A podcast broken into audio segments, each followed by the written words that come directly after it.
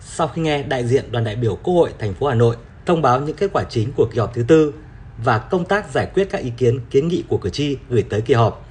đông đảo cử tri trên địa bàn 3 quận đã phát biểu bày tỏ phấn khởi trước những kết quả to lớn toàn diện mà Đảng, Nhà nước và nhân dân ta đã đạt được trên các lĩnh vực trong năm nay,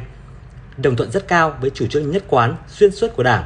phát huy sức mạnh của khối đại đoàn kết toàn dân tộc, khơi dậy khát vọng xây dựng đất nước ta phát triển phồn vinh, hạnh phúc. Nhiều ý kiến nhận định, cùng với việc dành thời gian họp Quốc hội, các vị lãnh đạo Đảng, Nhà nước, Chính phủ còn dành thời gian đón tiếp, hội đàm, thăm và làm việc với một số nước, đặc biệt là chuyến thăm chính thức Trung Quốc của Tổng Bí thư Nguyễn Phú Trọng cùng đoàn đại biểu cấp cao Đảng, Nhà nước ta, theo lời mời của Tổng Bí thư Chủ tịch Trung Quốc Tập Cận Bình ngay sau khi đại hội lần thứ 20 của Đảng Cộng sản Trung Quốc kết thúc thành công. Cử tri Phùng Huy Đan nêu ý kiến: cử tri chúng tôi đã nhận thức rằng Đảng, Nhà nước ta luôn đặt lợi ích quốc gia dân tộc lên trên hết, trước hết. Chuyến thăm chính thức Trung Quốc của Tổng Bí thư Nguyễn Phú Trọng cùng đoàn đại biểu cấp cao của Việt Nam đã làm gắn bó hơn nữa tình hữu nghị giữa hai nước Việt Nam Trung Quốc, nêu cao vai trò vị thế của Việt Nam trên trường quốc tế và khu vực. Chuyến thăm kết thúc thành công tốt đẹp, cử tri chúng tôi rất vui mừng. Thông tin thêm với cử tri về chuyến thăm đặc biệt quan trọng này, Tổng Bí thư Nguyễn Phú Trọng khẳng định chuyến công tác của đoàn đại biểu cấp cao Đảng và Nhà nước ta đã thành công rất tốt đẹp. Kết quả chuyến thăm đã được nhân dân trong nước, dư luận quốc tế quan tâm vì có ý nghĩa và tầm quan trọng đặc biệt,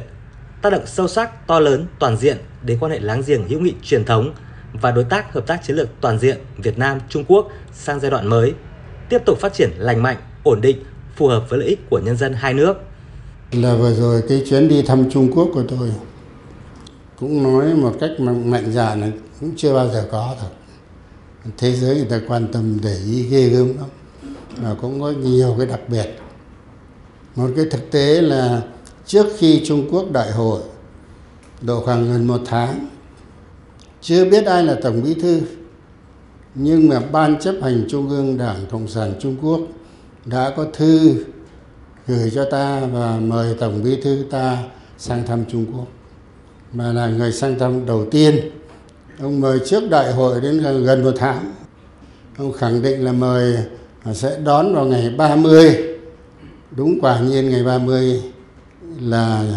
chúng ta sang thăm. Cái này cũng nằm trong chương trình kế hoạch của ta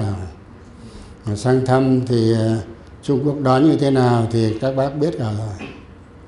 Rất nhiều cái ngoại lệ. Nói chung là cái chuyến đi mà các bác, các đồng chí quan tâm thì đúng nó diễn ra như thế, ở trong điều kiện dịch bệnh mà hôm nay trời lại rét mưa đấy. Thế mà bạn đón tiếp như thế là phải nói như nhiều người bình luận là chưa từng có, rất là đặc biệt. Ta đưa tin cũng khá kỹ rồi, nhất là dư luận quốc tế thì họ đánh giá cao lắm. Không phải là tôi nói đây là vì cá nhân mình đâu, nói đây là vị thế của Việt Nam. Cử tri cũng đánh giá cao sự lãnh đạo, chỉ đạo mạnh mẽ, tập trung của Đảng và Nhà nước, hành động kiên quyết với quyết tâm chính trị cao của Ban Chỉ đạo Trung ương về phòng chống tham nhũng tiêu cực, đứng đầu là Tổng Bí thư Nguyễn Phú Trọng, đã liên tục đôn đốc giải quyết rốt ráo các vụ án, vụ việc nghiêm trọng, phức tạp, giúp công cuộc đấu tranh phòng chống tham nhũng tiếp tục đạt được những kết quả rất rõ nét. Mặc dù vậy, theo cử tri Nguyễn Văn Trương, tội phạm tham nhũng, lợi ích nhóm, tội phạm kinh tế có chiều hướng gia tăng, phạm vi ngày càng mở rộng ra nhiều lĩnh vực với thủ đoạn tinh vi, phức tạp. Trong khi chế tài hình phạt vẫn chưa đủ sức răn đe,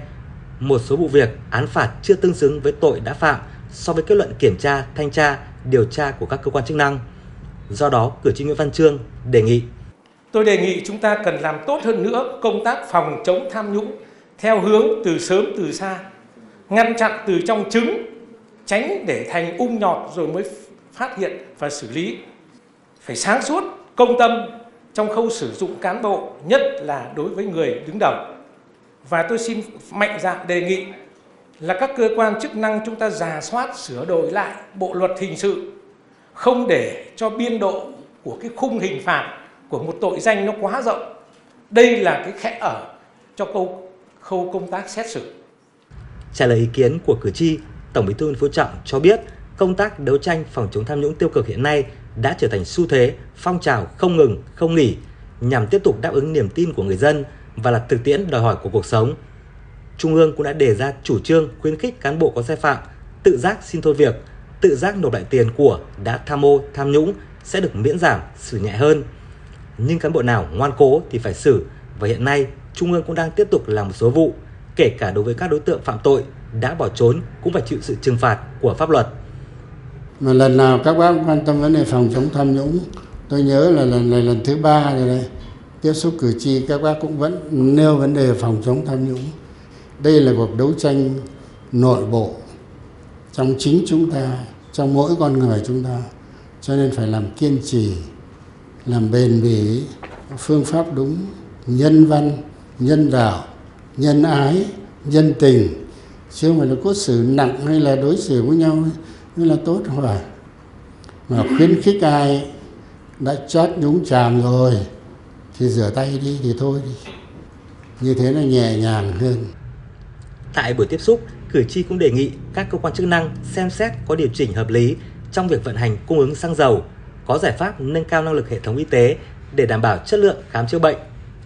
đảm bảo cung ứng đầy đủ thuốc, vật tư y tế, tạo điều kiện tốt nhất cho nhân viên y tế làm việc để tránh tình trạng nghỉ việc nhiều như hiện nay. Liên quan đến những bất cập trong việc sắp xếp vị trí và thu phí giao thông đường bộ tại các trạm thu phí BOT, cử tri đề nghị sớm có giải pháp xử lý và công khai trên các phương tiện thông tin đại chúng. Cử tri cũng mong muốn chính phủ tiếp tục chỉ đạo các bộ ngành trung ương quan tâm chỉ đạo, điều hành, ổn định tình hình trong lĩnh vực ngân hàng, chứng khoán, tăng cường thanh tra, kiểm tra lĩnh vực ngân hàng, đầu tư nhằm hạn chế thấp nhất rủi ro cho người dân và cộng đồng doanh nghiệp. Thay mặt đoàn đại biểu Quốc hội thành phố Hà Nội, Tổng Bí thư Nguyễn Phú Trọng trân trọng tiếp thu những ý kiến tâm huyết, xác đáng của đông đảo các cử tri trên địa bàn. Khẳng định tại kỳ họp thứ tư, Quốc hội đã bàn luận nhiều vấn đề lớn, khó, phức tạp với nhiều ý kiến trao đổi, tranh luận rất sôi nổi, trí tuệ, tinh thần chung là vì đất nước, vì nhân dân. Trao đổi thêm với cử tri, nhấn mạnh trong bối cảnh tình hình thế giới có nhiều diễn biến mới phức tạp, khó lường, nhưng đất nước vẫn đạt được những thành quả hết sức quan trọng, được bạn bè quốc tế ghi nhận. Tổng Bí thư nhắc lại, với tất cả sự khiêm tốn, chúng ta vẫn có thể nói rằng đất nước ta chưa bao giờ có được cơ đồ, tiềm lực, vị thế và uy tín quốc tế như ngày nay. Đó là kết quả của sự đoàn kết trong toàn đảng, toàn dân, sự quyết liệt của các cơ quan nhà nước dưới sự lãnh đạo của đảng, cả dân tộc đồng lòng và sự ủng hộ của quốc tế. Nhưng chúng ta cũng không được chủ quan, tự mãn về những kết quả đã đạt được. Dịp này, Tổng Bí thư Nguyễn Phú Trọng cũng bày tỏ mong muốn các cử tri và nhân dân đã ủng hộ rồi, thời gian tới sẽ tiếp tục quan tâm, ủng hộ hơn nữa, tạo thành sức mạnh tổng hợp trong toàn đảng, toàn dân để công cuộc phòng chống tham nhũng tiêu cực đạt được kết quả cao hơn nữa.